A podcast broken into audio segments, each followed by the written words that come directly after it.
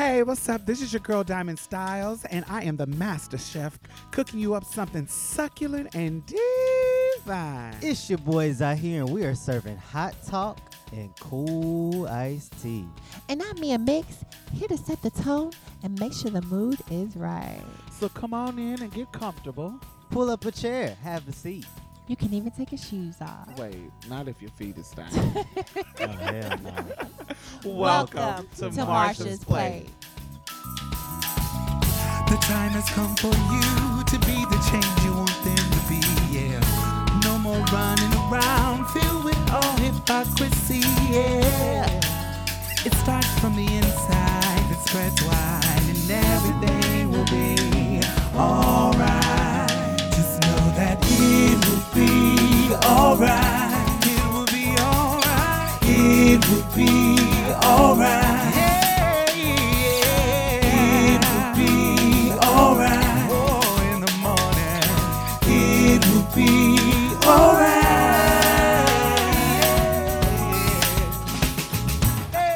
You know what I hate? What? I hate for a motherfucker when you first tell them that you trans, and they be like, you know what? I could tell. For real. oh, I'd be like, okay. Well, what was it? Okay, I don't see know. It was your earlobes. it be some of the random shit. You know how they hang. It's kind of they real wiggly. and I ain't never You seen no be woman's ears wiggly like that. and it be some of the random shit. You know, it was the way your ankles. The way your ankles shaped and they so pointy. or the way, you know, the back of your leg or the side of your elbow turned down or some random stuff. And you be like, nigga. or sometimes it ain't random. They be like, it was that five o'clock shadow. Do you ever and you thought you that, was passing? Whoops. Sorry, Zaire, do y'all experience that? Um, some like I don't know. It's kind of like my face. Sometimes I feel like my face is still kind of feminine. I don't know. It's just like sometimes. You're just a pretty boy. Like, yeah, I that's what. I, that's how I see it now. That's the. It's like it's. It's not a girl face. It's just you got a lot of pretty things going on that even if a like a cisgender guy had on, you'd be like, "That's a pretty boy." Like you got that. it's not like a girl face. It's just you're a pretty boy. Yeah, sometimes I'd be like, eh, but like sometimes, like one time, this lady was like, my friend, her, his mom was like, um, I was doing something. I was like, um, volunteering to coach basketball and stuff like that. And the mom, he told his mom, Did you play basketball in school? yeah, Oh, okay. he told his mom. Were you good or did you suck? I was good. I was on varsity since I was That's in tenth grade. Okay. Yeah, so A varsity on a losing team or what? I ain't gonna lie, it did kind of suck. But it was in Katy ISD. You know, it was a good school district. Are you district. gonna blame it on Katy? no, no, it was a good school district, so it was just like the suckier team. Okay. Oh, so Yeah. educated school districts have bad teams. Uh-huh. Yeah. but anyway, So- she was like, I could kind of tell. I was like, fuck you. that, that was it. That what was- made her say you? What made I don't her say know. I, I didn't ask. Like, did you but- open up the conversation? Uh, nah, I was just like. She just said, came up to you and said, "I can tell that you." nah, used to she be a-" told him she could kind of see it. Oh, after he told your T. Yeah. Why did he tell How? your T? I don't know. Oh, just being shady. I that, don't know. That'd be my tea. Like, don't, but don't spill my tea. Don't. First of all, don't invite me to the party and spill my tea before I get there, and I don't know everybody know my tea.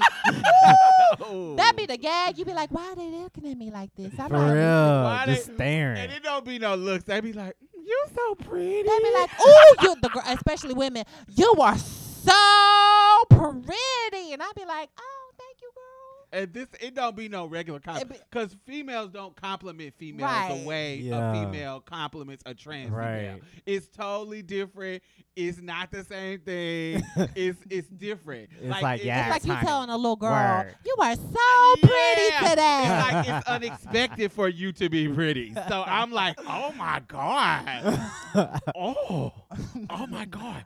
And and they don't want to be ratchet or whatever. Like and they know it's uncomfortable, so they kind of, or maybe they don't, and they'll give you this little um that they think is cute. Oh, even your feet is small. Wow. I'm not look, at, that. they so smooth. You your feet really look You- like a girl. Wait, you've heard that? Uh-huh. Oh, that's so. I was in college and I was sitting next to um this girl in the, like the dorms. It, we was in a girls' dorm. Now in college they put me in a boys' dorm, but at this particular moment I was in the girls' lobby and I was sitting next to a girl, uh, regular cisgender girl, and she was and another girl came in and she they, she was talking and blah blah blah blah blah blah, and.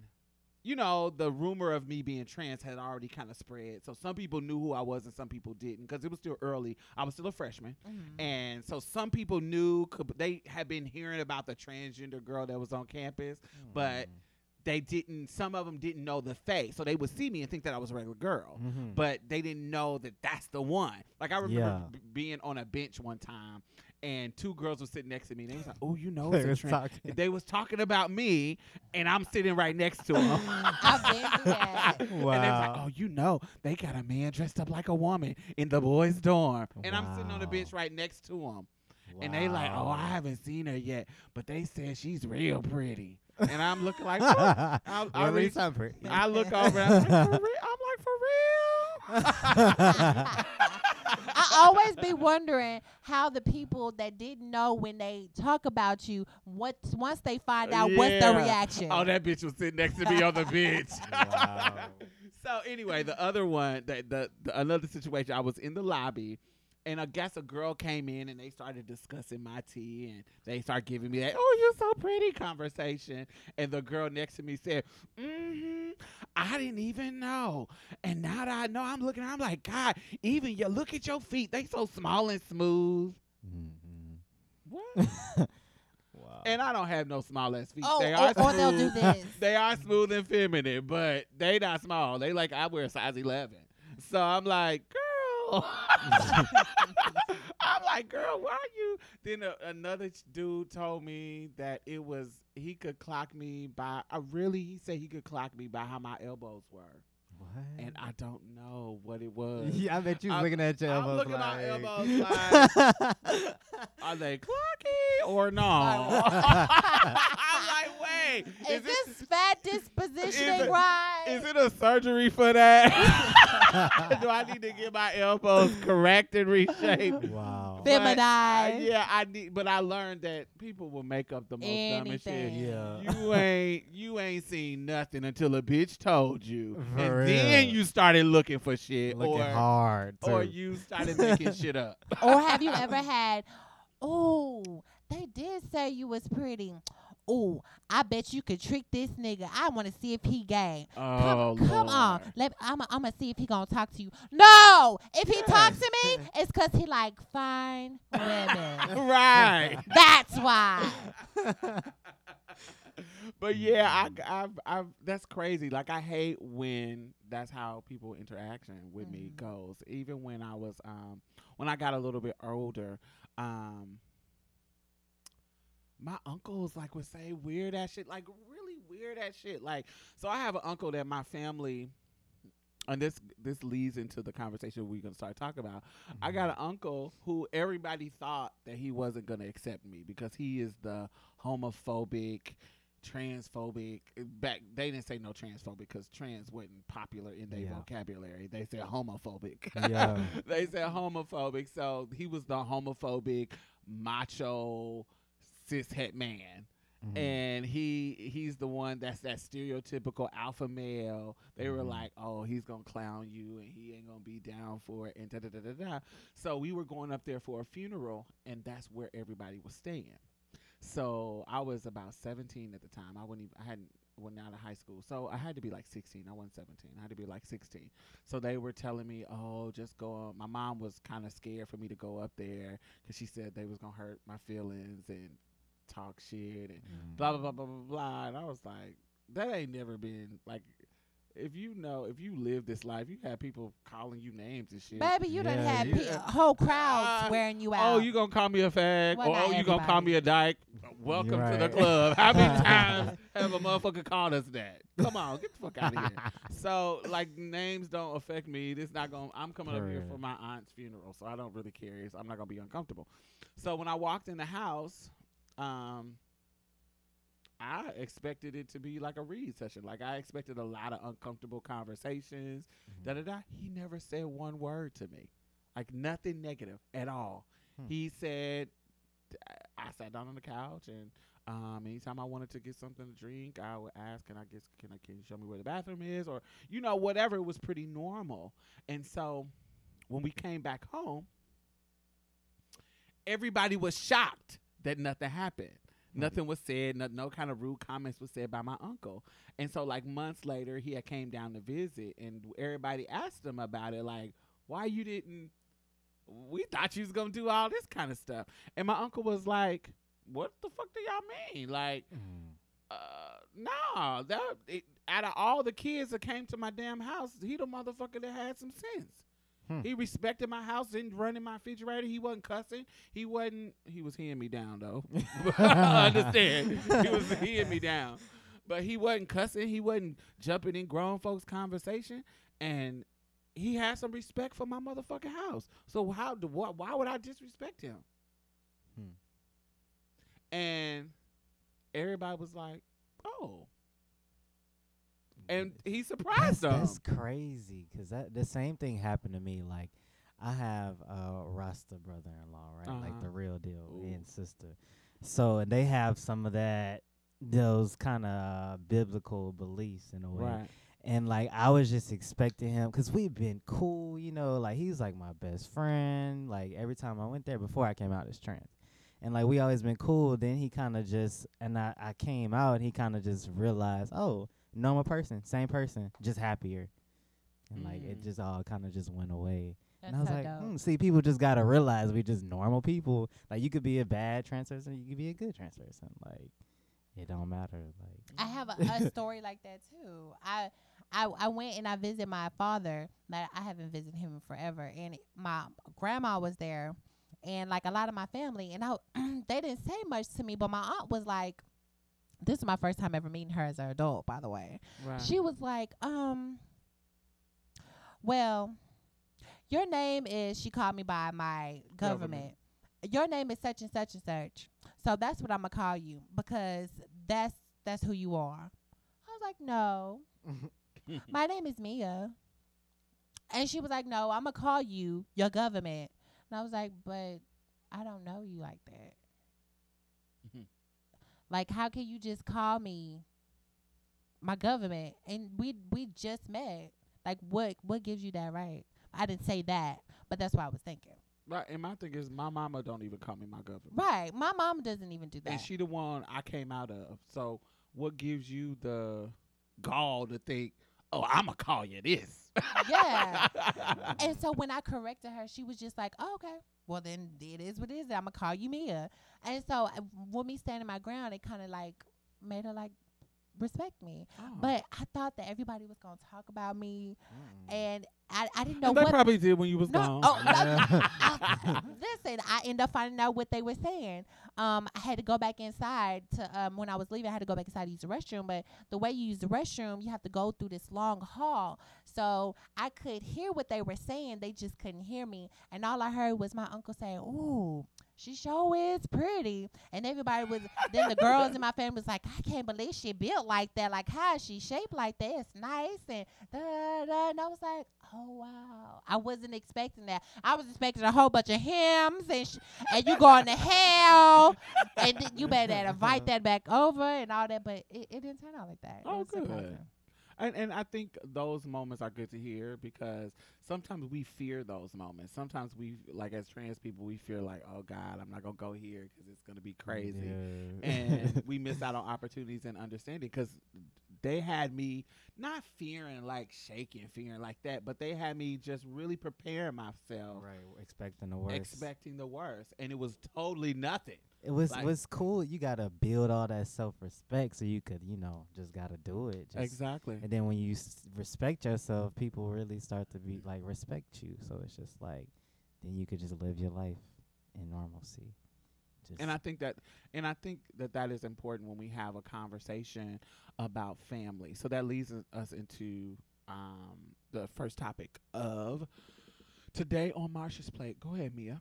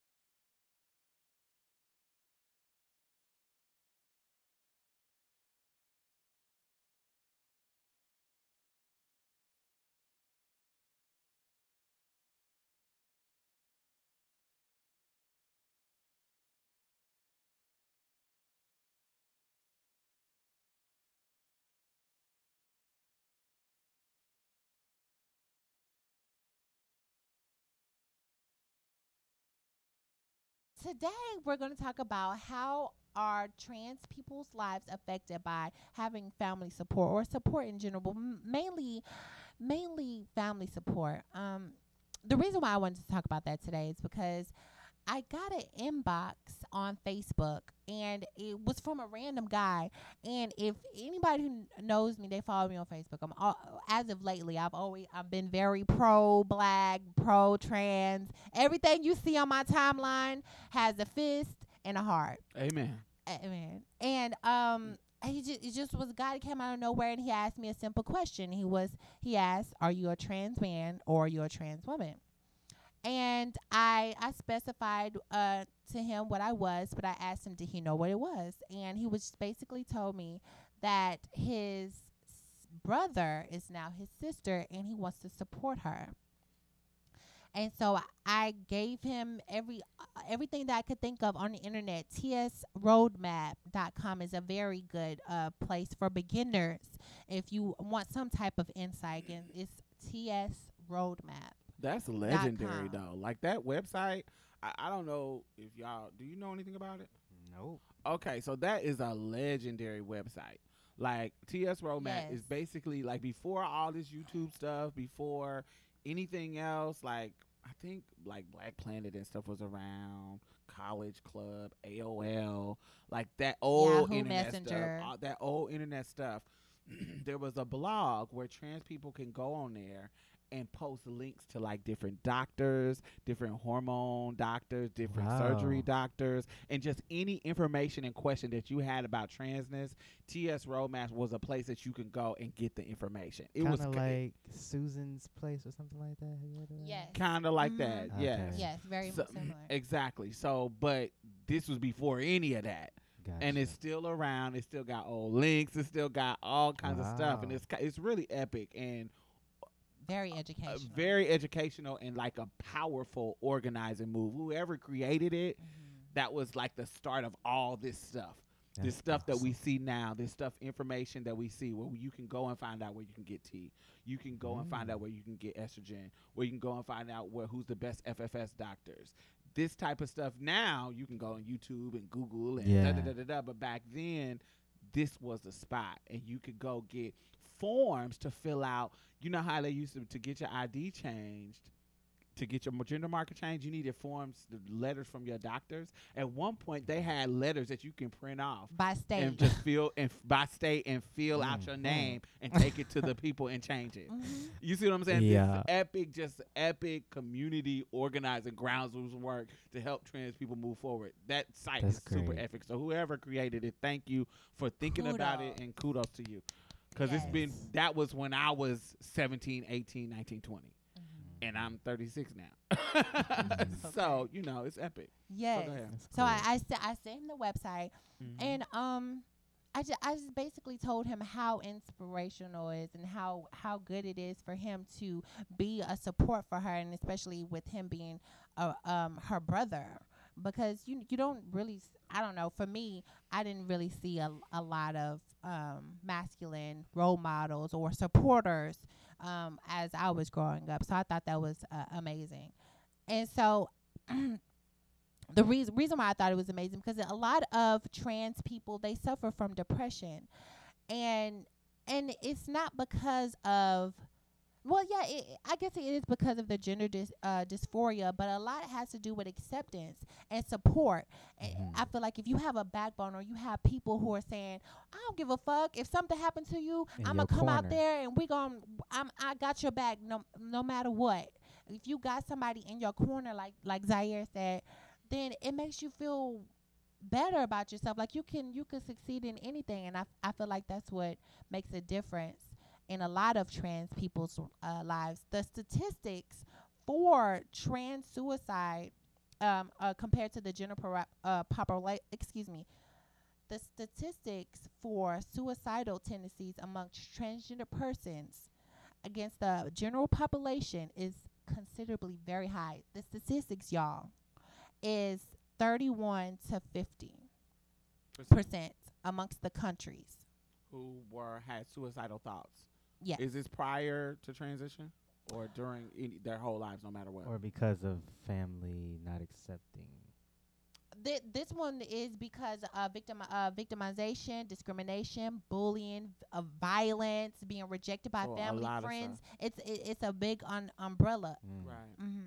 I can, for me personally, I don't relate to the suicidal because that's never been a part of my life. I've I can't remember a time where suicide was an option. I'm blessed in that way. Mm-hmm. Mhm. Um, I understand it. Like, no, I can't even say I understand it. Um, my education, my formal education, has taught me how to deal with it, how Gotcha. to deal with people with it, and how to approach them, and how to get them out of that type of depression.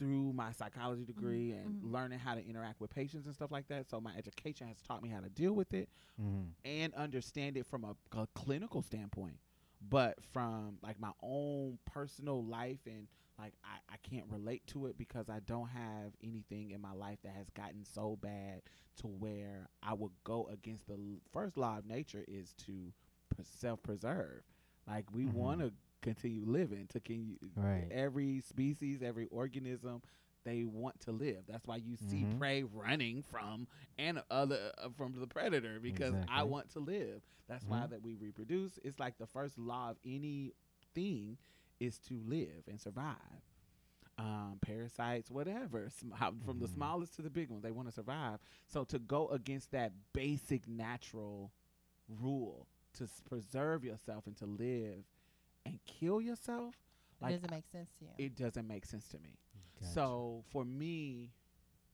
nothing has gotten so bad, and I've had a horrible life from being homeless, from being um, attacked, and being just stuff. I have some beautiful moments too, but I've had some lows, and so for me, Were these trans related or both like Oh. from life, from my mother relapsing, and I'm living in a house with no lights and no food and just a candle.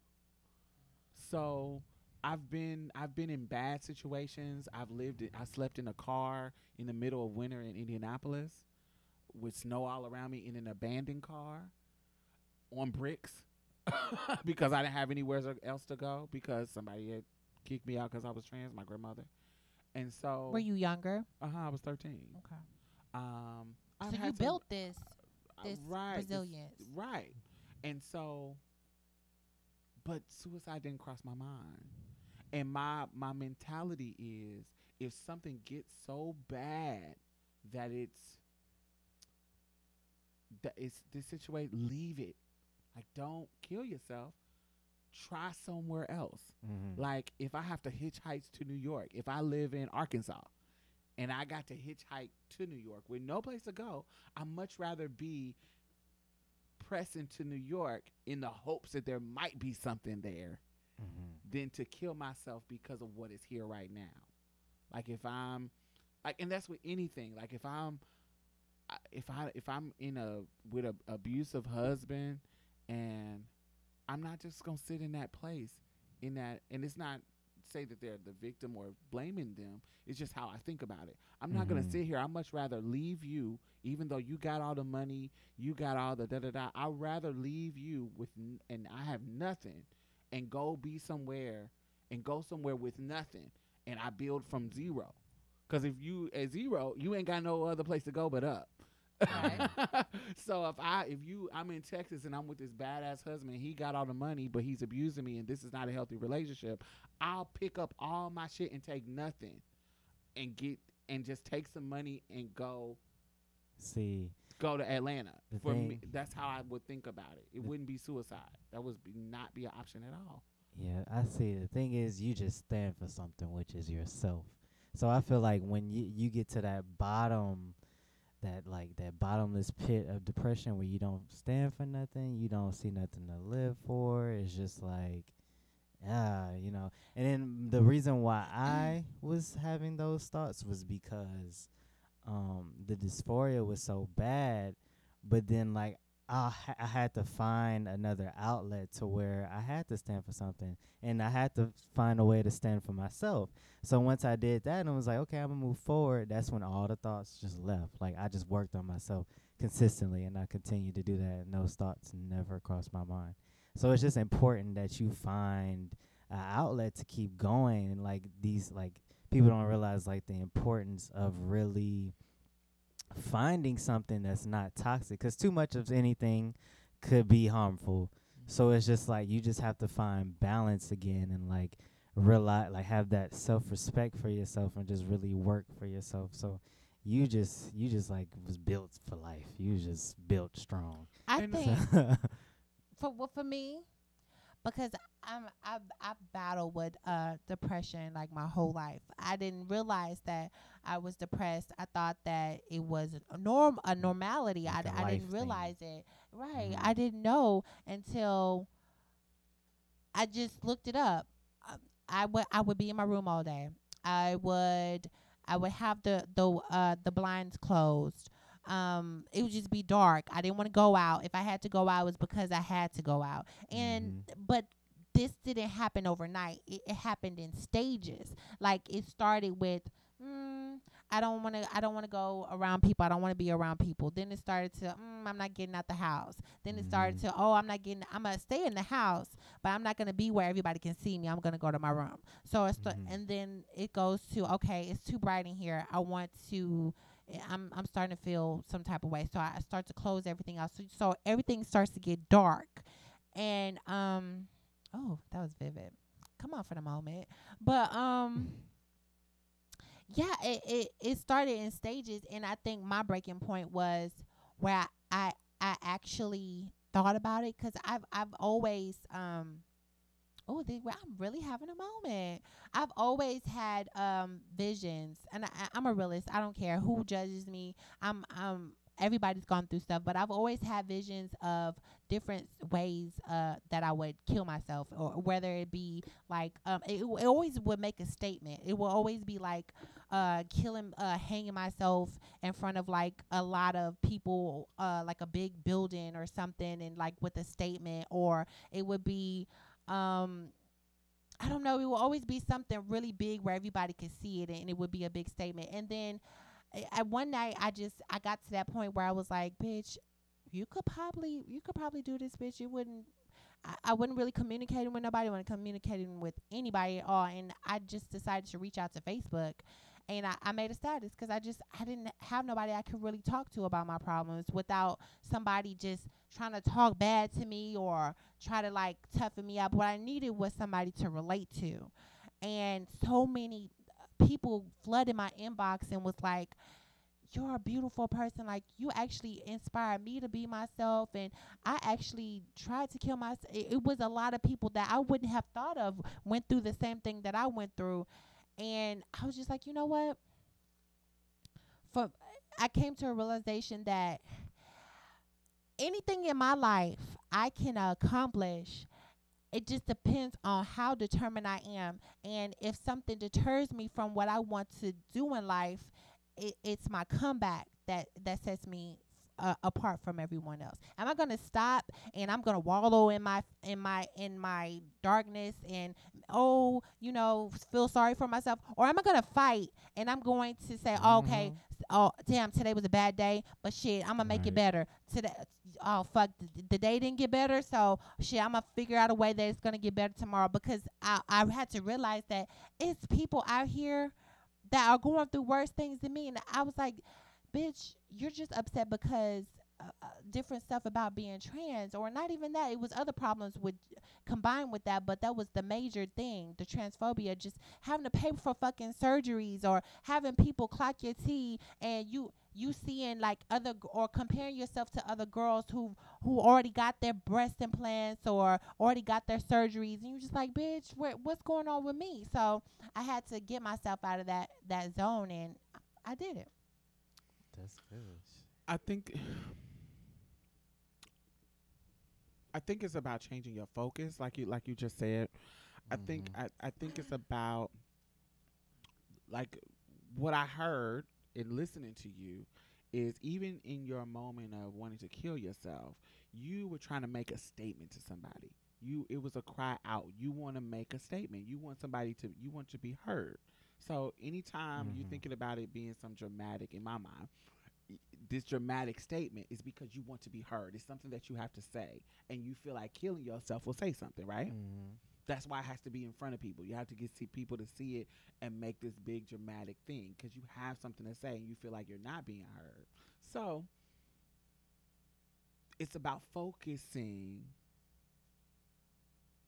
that wanting to be heard and wanting to say what you have to say and focusing in creating that in another way, creating that dramatic statement. So now I'm going to succeed so you can see exactly this is my statement. I'm gonna succeed. I'm gonna, um, yeah, maybe I may not be as advanced as I want to be, but I'm gonna get there. And when I get there, it's gonna be even more sweeter. And this is the statement that I want people to see. And exactly how did your family and yours too? How Mhm. did your family play a role in coming out of that dark place? See, the thing about that is, I didn't want to make that statement. I was like, I have family like here that that I could I could just feel their love. Like I was never raised to like my family never was just like ah, I don't like you. I don't you know. They never just like pinpointed things. Like I was never really not accept it. So I was like having this inner battle with my own deep rooted self hate. So it was just like, ah, nah, I got I got people that love me, but at the same time, I'm not sure how they would feel about this. So when I finally did come out or whatever, I didn't even really just come out. I just kind of just did my thing. That's just how I am. And then once they kind of started to see, okay, something kind of Z voice got kind of deep, huh? it's like Z kind of changing, huh? So like I just was like that, but at the same time, I was already getting to that point where I was growing, but them accepting me really just took a big weight off my shoulders though. It made me feel like, okay, so they really say what they be about. Like they really do love me then. All right, cool. So I just kept going. For me, there was a um, I when you you kind of said it jokingly, but like saying that like I was built for life to survive. Mm. it is a level that I almost think that that may be true, and it's not just experiences that toughen me up. mm-hmm. It was, for example, like my mom. Now that I'm older, I know that she was really homophobic, Oh really? really homophobic. Wow. So, and I have an interview with my mom on my YouTube, and so if you see me and my mom interact, you would be like, "Oh my God, your mother is so accepting." But my mother made a conscious effort to not share her feelings about me to me. Mm. That is so beautiful. and she made a conscious effort to anytime and I what I think it is, I think Wait, no. It's nothing I'm like sorry. a mother's love. Uh, go ahead. so in her image of a mother, and I don't know how good or altruistic like this is, but it of- it it worked for me. Her she cared more about her image as a mother than me. Mm. That's So- actually It benefited me, yeah. but a mother shows you unconditional love, right? Right. That's the rule of a good mother. And so my mother in her mind was, you is not about to make me into this angry homophobic mama right. that do, that can't accept That's her a form of love, though. Yeah, but in the back of her mind, I hate this fucking gay shit. That's- Oh. That's how my mom was. And Oh, so okay, She She says, but she refused for that hate to make her look like some late ass mama that didn't accept her kids because how this is Mm. my child. And so there was this balance. Like for example, so I never knew all of this was going on internally with my mom. wow. I just thought that I had this great mom who was loving and accepting because that's how she treated me.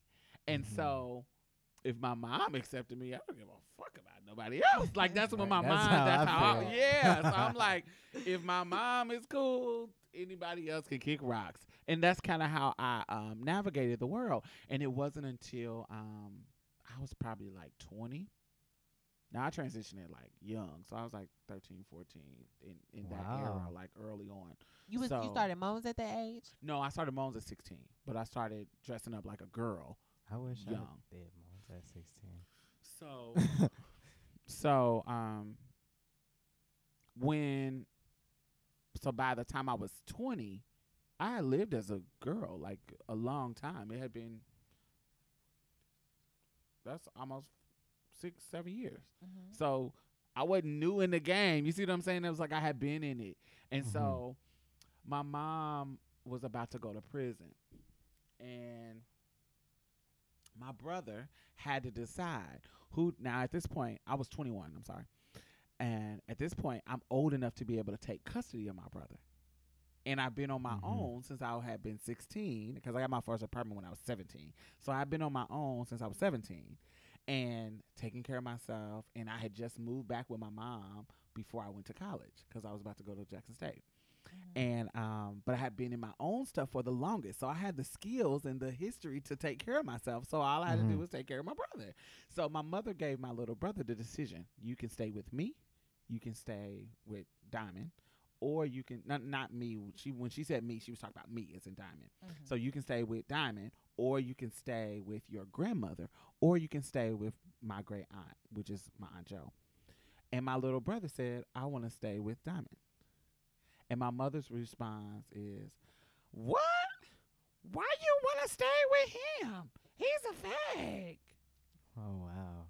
Now, my mother has never called me a fag in my face. She has never said that, like in conversations that I would hear over the phone or where I can hear her.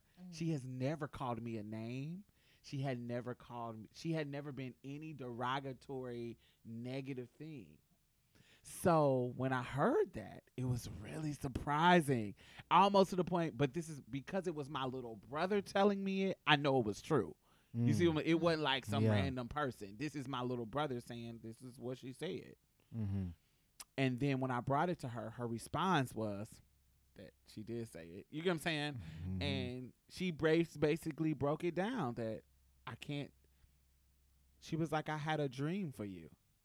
Mm. You were my child. I had a boy. You were my first son. And I had a dream that you would grow up and be a regular boy and have give me grandkids and get a girlfriend and I just had this dream for you and then of course like all kids do they grow up and become adults and have their own dreams for themselves Mm-hmm. and as a mother, I'm supposed to just accept it. And I did. I accept you. Like, but I can't sit here and lie and say that it's what I wanted. I Mhm. can't sit here and lie and say that, oh my God, I have a transgender child. I can't sit here and say that that is something that I wanted. That would be a lie for you. Mhm. But I can sit here and say that I love you unconditionally. I'm going to be in your corner. Anybody talking shit about you, I'm going to be there to talk crazy back at their ass. Ain't nobody going to put their hands on you. Ain't nobody going to hurt you. And that's that's where I'm at with it. And so I had to respect it, Yeah. just l- putting myself in her shoes and thinking about if I had children, Mhm. you have these Mhm. dreams, Preconceived notions. preconceived, all that. Mhm. And so she and I appreciated because I had been trans for so long at that point and never had any kind of negative inkling. Mhm. I knew my mother was in my corner. And I s- and at that moment I still did. Like I didn't Mhm. think that she wasn't in my corner. It just was a surprise to me. Like it gagged me that How she she had really felt. how she really felt about it because the the way she showed up and showed that unconditional love, you would have thought that she was shit queer as fuck herself and been to trainings and you know allies as, as fuck. Like you know what I'm saying? You would have Mhm. thought that that was this is the type of love that she gave me. Like no, never act like she was ashamed of me. Never. Actions really do speak louder. Yes, her actions so spoke and it gave me this i guess that goes back to this life that, that where i felt like it was a continuation of her prior to transition so prior to transition my mother is the type of mother that you is not gonna feel ugly with my mm-hmm. mom my mom is gonna tell you you beautiful every day my mom is gonna tell you she love you you the best thing that she ever had she is when I hear people talk about, oh my, my dad never hugged me, my mom never still gave me a You're compliment. not used to that. I'm not used to that because my mama is a total opposite. My mama is gonna hug you. Oh, look at my beautiful baby. Get your hair cut. My baby is clean. You get what I'm saying? She cleaner than the board of health. She's giving you this praise all my life. Mm. Like so. Okay. So I've I've never felt, and so when I transitioned, it was damn, you a beautiful woman. You get what I'm saying? It turned, Mm. it just transferred from you That's a beautiful great. boy to that. So I didn't feel any difference when I transitioned. She just gave me this love, and even when I was in school, like when I was in elementary, and I'm getting ran home from school, somebody trying to bully me, kicking my books, or whatever the fuck they're doing to bully me, I knew I was gonna go home to a safe place. Mhm. I knew that I was gonna go home to somebody telling me, which is why I don't have those dysphoria things. Like I hate my Gotcha. body Mhm. because my mother made me feel like I f- was beautiful. Like she Mhm. made me from the time I was born till even to this day, even though she's going through her addiction stuff and like she called me yesterday and told me that she had cancer. She got it confirmed. Wow. And Oh um, uh, my. and so she made me fe- she always made me even through the negative, she made me feel beautiful. And so I it, whatever the negative that that she brought with bringing drugs into the situation, It always overpowered the love. Always overpowered the overpowered. love always overpowered it. Always remember, no matter what, your mother loves you and makes you feel good, It definitely does. and that's the truth. I'm sorry. So, I think family is important. I think it sets the stage for it sets the stage for your se- success. It's not it, it's not the end all to your success. Mm-hmm. Like you can if you don't have the support, you can find another kind of family because that red nigga that The red, ballroom scene. you right, that red nigga over there on the table on that couch Mm. I, that's that's I love him. I Mhm. want him to succeed. I want him to care. You, I, you are like a little niece, little daughter, little. You know, you, I care about you. So you can find family that are not your blood relatives. Exactly. You can Mhm. find people that care about you, that want you to be safe, that wants the best for you. Mm-hmm. that are not your blood relatives. So you can succeed and have, find that love through people who are not your relatives. So when I say family, I'm not just talking about blood relatives. Mm-hmm. I'm not just talking about um, people that you have some kind of, some type of connection with in that regard, biological regards. Um, it can be uh, somebody who's not. That's just in your corner, your support system.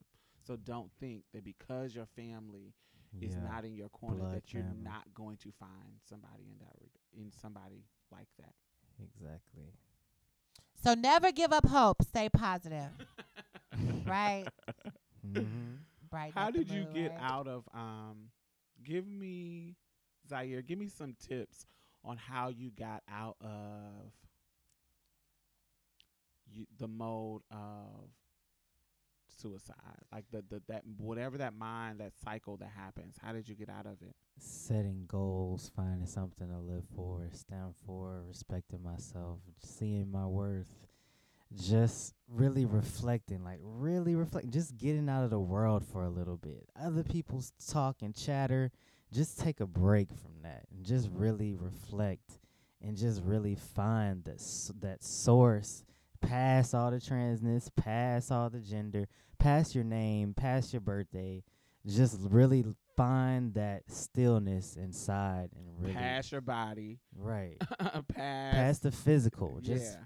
sometimes just close your eyes, be quiet, just find that stillness, and then just set goals. Just keep moving forward. Don't don't. The past is the past for a reason. It's something to learn from, good or bad. Something to reflect from. What's to come is something to reflect from. You know, just keep moving forward. Like don't dwell on anything, good or bad. Just find ways to find peace. You know. Right. And re- and, and realize that you create your world. Like Exactly. you create it. You Mhm. cre- you create your hap- happiness is a state of mind that you can create. And that's what brought me out of my depression because I had to realize, bitch, whatever you put your mind to, you can do it. But sitting here and laying on this on this on th- wherever you wherever you at in this in this deep depression sitting here and wallowing in it you're not changing any aspect of your life you're just sitting there and let the time go by That's it. You can- and you can you you can do like the simplest the simplest things J- as long as you're doing something every day that contributes to your goal it can be the smallest things but as long as you're contributing and you're seeing something from it i i think that's what gives you hope Absolutely. I think I think for me in my low times, like I said, I never got to the point of suicidal, but I got to the point where where do I go from here? Where I got to mm-hmm. fight out of this situation. I can't dr- I I'm at the bottom. I ain't got nothing to do. When I came to Texas, I had $57 in my pocket and nowhere to go. Nowhere to go. No family here. I didn't know nobody in Texas, yo. I didn't have no family here. I was on Black Planet in a chat room, and I said I don't have anywhere to go, but I have to go to Houston because I had a little down low boyfriend here in Houston, and some random chick in a chat room that I didn't know said, "Oh, well, you can come stay with me." And I went and stayed with her for a month, and she let me prostitute from out of her house, out of her apartment, because she was a prostitute too. she was a trans girl, and she, I was able to live with her. I paid her rent that month, that one month that I stayed, where I paid her rent and paid her light bill and filled up her, uh, it filled up her refrigerator. And got your own apartment and and furnished And- all of it Yeah, and got my own apartment. And that sorry ass down low nigga helped me furnish some stuff too. I don't want to take that away from him. oh, okay but he helped me furnish some stuff too. But I hit the ground running. I didn't have anything to lose. yes All I got to do is grind and get f- and go forward. And here I am. This is my what's it, what's it? It's August, Mhm. September, October, November. November the fifteenth will be my ten year anniversary in Houston. Wow. November Oh. the fifteenth, and I went from having fifty seven dollars in my pocket. Now I make fifty seven thousand a year. and and look at God Look at God. Amen. Oh, hi, y'all. Oh, Let me- Ooh, Tambourines clashing. ah. Let me shout on this mic. Anyway, um, so it, changed because I was not. I didn't give up. I just Mhm. kept going and kept going and kept going. And I remember saying, before I moved to Houston, I remember I was sitting there. All I had was enough money to buy at this time. I because I, I, it, I, that fifty seven dollars came from a trick. but I had no money at first. I had enough money to buy a quarter bag of potato chips from the corner. The lady, it wasn't a store. It was a, a lady in her apartment, the- the candy lady. Mm. I don't know if y'all know That any- Uh, one- yes, that the, That one the lady. that the, the cool pops. right.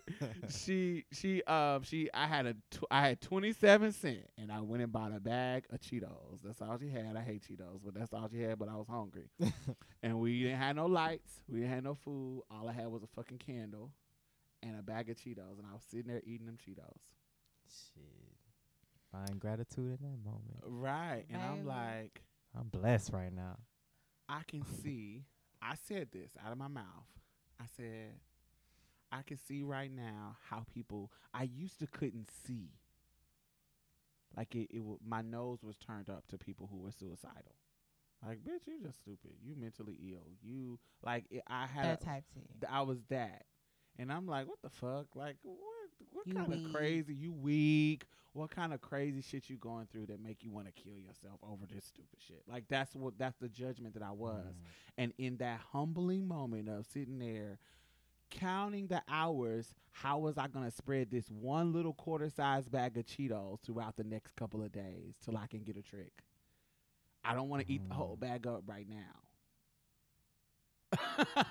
so I gotta count uh, these little chips. I okay, I can eat two in this hour. Couple of hours later, I eat two. How can I last this till I? I don't know when the next trick is gonna come.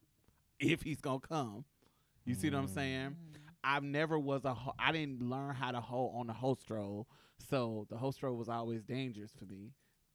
like in my mind, so I'm Mm. like, I'm working from the internet, but ain't nobody calling the ass. Like, you get what I'm saying? Like, it, you know how it goes Mhm. when that when you're hustling, and so I was sitting there like, yo, I think this is how people get to the point of killing themselves when you ain't Mm. got nothing, and that humbling moment Yeah. gave me an understanding of that dark place Mhm. that um so now when i when somebody comes to me on that level i'm able to help them and and, relate. and not judge Mhm. and not because it never was an option for me but i'm like mm, i see I see how you can get there when you feel like you ain't got nowhere else to go, when you don't have family. Because at that time, I, I was living with my mom who had relapsed on the drugs, and she had used all the money for all the bills. Because I was prostituting and I was making tons of money, but I was paying the bills for her. I would give her the money because she was uh, clean, quote unquote, and she was using the money to get high. Damn. And then the and the lady, the lady who owned the house, came with the police to the door, and I'm like, "Why are you here?" And she was like, "Y'all ain't paid me rent in four months." Damn. And I'm like, I know I done gave money. I to done gave a both. good, Yeah. good dick. A good boy. Yeah. so I'm like, and my mother is looking like, Girl. doo-doo-doo, my bad. I'm like, what is going on? And she come clean that she's on drugs. So it just was a, it was a it was a crazy point in my life that humbled me. Mm-hmm. It humbled me and said, you know, bitch, you need to experience this so you can understand and help people later. and Yeah, that's it really like my dad has really bad PTSD. Mm. So it's like, no, like I have to be strong for them to really show that you could be strong throughout all your trials and tribulations. Like I don't get I, now. I'm like, fuck it. I got the cards I was dealt. I'm gonna make the best of them. I just find gratitude in everything. Like, and I'd be like, oh fuck, my car broke down, but look, at least I got. I just ate a couple hours ago. At least I just. At least I'm not over this side of the street. At least I don't have to run across the freeway. Some shit like that. You just gotta find like The joke about stuff. Find the silver lining. Yeah. Yeah. So Yeah, definitely. Well, that was a a roller coaster. I don't even want to talk about nothing else. that was kind of on his own. But it was it needed to be talked about. I think I think that people always see trans people as just tr- the transition and all that. They don't see the underlining of everything. Mm. That's it. It's They just a it's person superficial. just living life like anybody else. Yes. having a human experience. Like, uh, Exactly. this is this is a person having a human experience. It's just on a different plane than yours. Mhm. Where it's just like uh, d- you got born black, you got born um, trans, you got born um, in uh, Indian woman in Pakistan, um, in India. Um, you you a Muslim woman in you having a Muslim experience. Mhm. It's it, that's just how it is. Like um, it's it's no difference. We all are human. We're just navigating different spaces in within this human experience. Yeah, you're not your struggle. You're just, you know, you're just the person that can either overcome the struggle or wallow in the struggle. Right. Or be or be defeated. Right. There's many of us who attempted suicide and they're not here because their And attempt succeeded. succeeded. hmm I heard that most like right before the moment. Like some people that drop, and some people that survive, like jumping off or something, they they'll instantly regret it. Mm-hmm. Instantly regret jumping off the building or some stuff Mm. like that. If they survive, Yeah. Yeah. I can see I've that. heard of that. I can see that. It's People just some of jumping our off and- is not there. Just And then some people are choosing lives that are slow suicides. Yeah. Like if you think about that, Yeah. it's not the um like you were just saying you were saying that i you know i was in my own corner. And sometimes when you're in that depressive state you're not in your own corner. You just Yeah. you're wallowing in it and you're not standing up for yourself. You're not standing up for your life. You're not standing up for your dreams. You're not you're not even driving to that success because you for some reason you're just stuck in that space. And there's some people who they constantly are making bad decisions, staying on drugs, staying on crack, staying on uh, uh, being abusive relationships. being drunk Feeding all the damn time. those those habits. that habits though don't get you nowhere, and it's just a Mhm. slow suicide. It's slowly tearing down your body, making you look old, making you get old, slowing tearing up your liver, Mhm. having unprotected sex, and just making like a disease that you might have worse and worse and worse and worse, and not Mhm. wanting to go get your meds, not wanting to um. You get what I'm saying? denial about in the denial about the situation, not doing what you need to do to take care of your body because you're defeated. Um, you know, and so they're in that space, and then they, they might not be taking a gun to their head, Right. Or but there's jumping or jumping off a bridge, but they are in destructive behavior, and that is their way to do suicide. Like I don't give a fuck about my life, so I'm gonna do all this fucked up shit and destroy Whatever it. happens. That's why happens. I'm whatever so happens, happens. big on taking care of myself. Like I'm like people would be like they would deem m- me as like feminine or something because of the way I take care of myself and stuff How like so? that. Okay, like I'm I'm vegan for one. People think you have to be manly and big, get protein, eat all that meat, you know, shit like that. And like I just I see tons of vegan bodybuilders. Not Yeah, tons, yeah, but I see nowadays. some. And then like I don't know, I'm just real big on hygiene. I'm just like I'm one of them people and people deem those things as feminine. Like a Yeah, man gets down and dirty. Uh, and funky. you know? no, no thanks. That's not the kind of man I want. Very. Yeah, I want you to get your hands dirty when you fixing the car, but baby, go in there, take a shower, and come lay up next to right. me, Yeah. fresh and clean. exactly. I'm one of those guys and so it's just like I'm so big on taking care of myself because Mm. I just want to have the most beautiful life I can, like the most peaceful life possible Mm, for me. absolutely. Do you think that you are in a space, Mia, that you'll never go back to there, to that dark place?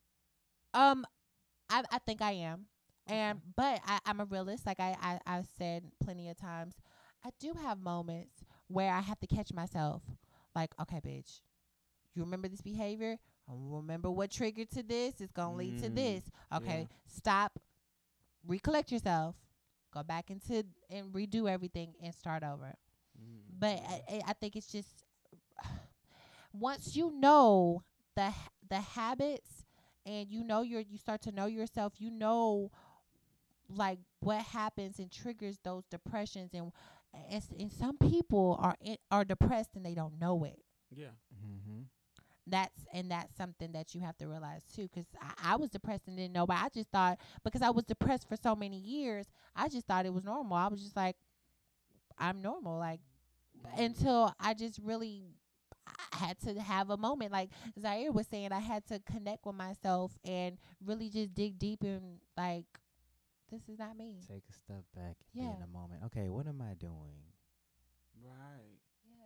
That's just what it is. like- my my own personal story i had to create i had to realize who was creating those that depression those demons. those demons or those feelings of inadequacy or those feelings um so let's take my mom. So i was by coming back to i, I moved in with my mom at that time because i felt like my mom owed me something.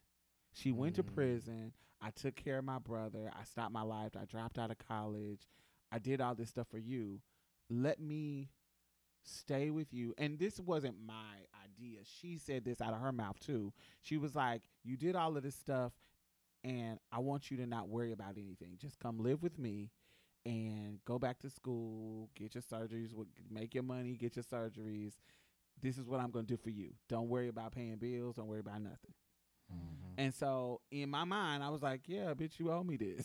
like in my mind, I'm like, "Yeah, good, okay, bet." And so that's how I end up moving in with her. And then she relapsed. And I was angry as fuck at her for relapsing.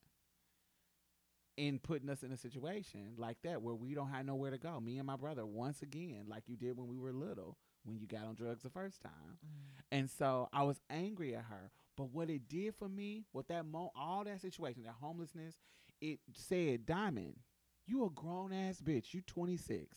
Because at that time I was 26. Mm-hmm. You been you had your own shit when you were 17, and now you mad at your mama because she didn't do her part. When you shouldn't have put yourself in a position Exactly. That's how I am. you see what I'm saying? Like Mhm. now I'm to the point now I don't depend on nobody. Mm-hmm. I've been in the same spot since I was since shit for seven years now, and same job, doing my thing, growing and growing and growing, making more money, and it got to the point where I had to realize you control your space. You control who's in your Mhm. life. You control if you got some motherfuckers that are not healthy. I had a friend for eight years, and I d- erased her out of my life because you are negative. Mm-hmm. And- you can feel that energy. Like that Exactly. energy transfers Mhm. so automatically. Like you could be having a, the best day and the birds are chirping and somebody Uh-huh. just come around with this aura and you just like, ugh. and I had to realize I am the person who control this space, and that ugh, I got to get rid of. So I'm not gonna fuck with you. Um, Mhm. I'm gonna make sure that my rent is paid. I'm gonna make sure that my license paid. So I'm never in a situation where somebody's fuck up can fuck me over. I'm gonna Mhm. make sure that my transition is based on me and what I And my want and where I'm at and my fuck ups and anything that I have to do. And once I realize that I can create that space, nobody owes me a fucking thing. You owe it to yourself to create your space and be the chemist in your life to create however the concoction Exactly. is. And that's once I learned that, once and when that all that shit broke down, once I learned that, my life totally changed. Like I can I can I don't know what life is gonna hold in the future, but Mhm. I can't see myself being back there unless something Yeah, drastic happened.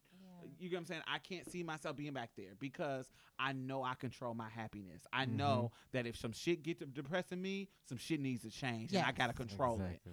um if some if some people because usually it's people for me like i'm a people person it's not I, my circumstances i control it's people so if i if you bringing me too much negativity where you a man whether you um a trans person whether whatever you are if you bringing me too much negativity i'm out we, we i can't fuck with you yeah. and you know we saw with this situation i'm quick to say I love Baby. you, but fuck you. i love you you my boo but I can't do it. but i can't you do can't drag it. me with you, baby. yeah i, I can't You have do to it love I to yourself enough on. to to say, I I love you, but I can't love you the way you want because it's hurting me. Exactly. So I got to be Yeah. done. Mm-hmm. Exactly. So you know what? We've been. This one has been gone an hour, so we ain't gonna talk about nothing else. this, one- this was a, we don't went to depression, suicide, family. We got enough subjects. so this was good. Yeah. This was serious. We gonna have to be light next time. Baby, real light, 'cause this one done was got- real. Yeah, heavy. All right, so Zaire, where can we find Marsha's Place? Marsha's play. Plate. Uh, Zaire, tell them where they can find Marsha's plate. on Facebook, Instagram. Um, I'm sorry, I forgot. I'm gonna say it again. So you can find us on Facebook, Instagram, and Twitter. So Zaire, tell them where we can find Marsha's plate. You can find us on Facebook, Twitter, and Instagram. And Mia, where they can find you? Where Mia Mix? Where can they find you? they can find me on Instagram at Mia underscore MZ Pretty Mhm. and on Facebook at Mia Mix. All right, and, and I'm Diamond Stylz. You can find me everywhere on social media. Diamond Stylz, D I A M O N D S T Y L Z. And what about you, Zaire? You can find me on YouTube, Tumblr, Instagram, and Twitter. All of them is G O L D N P E L O, but the one with the Instagram has an underscore at the end. Alrighty, so if you would like to donate, you know, support black trans people, please. Please support black people, please. and you can donate at diamondstyles at gmail.com on PayPal. And, you know, any donation helps. So hit us up, and we will see you guys next Thursday.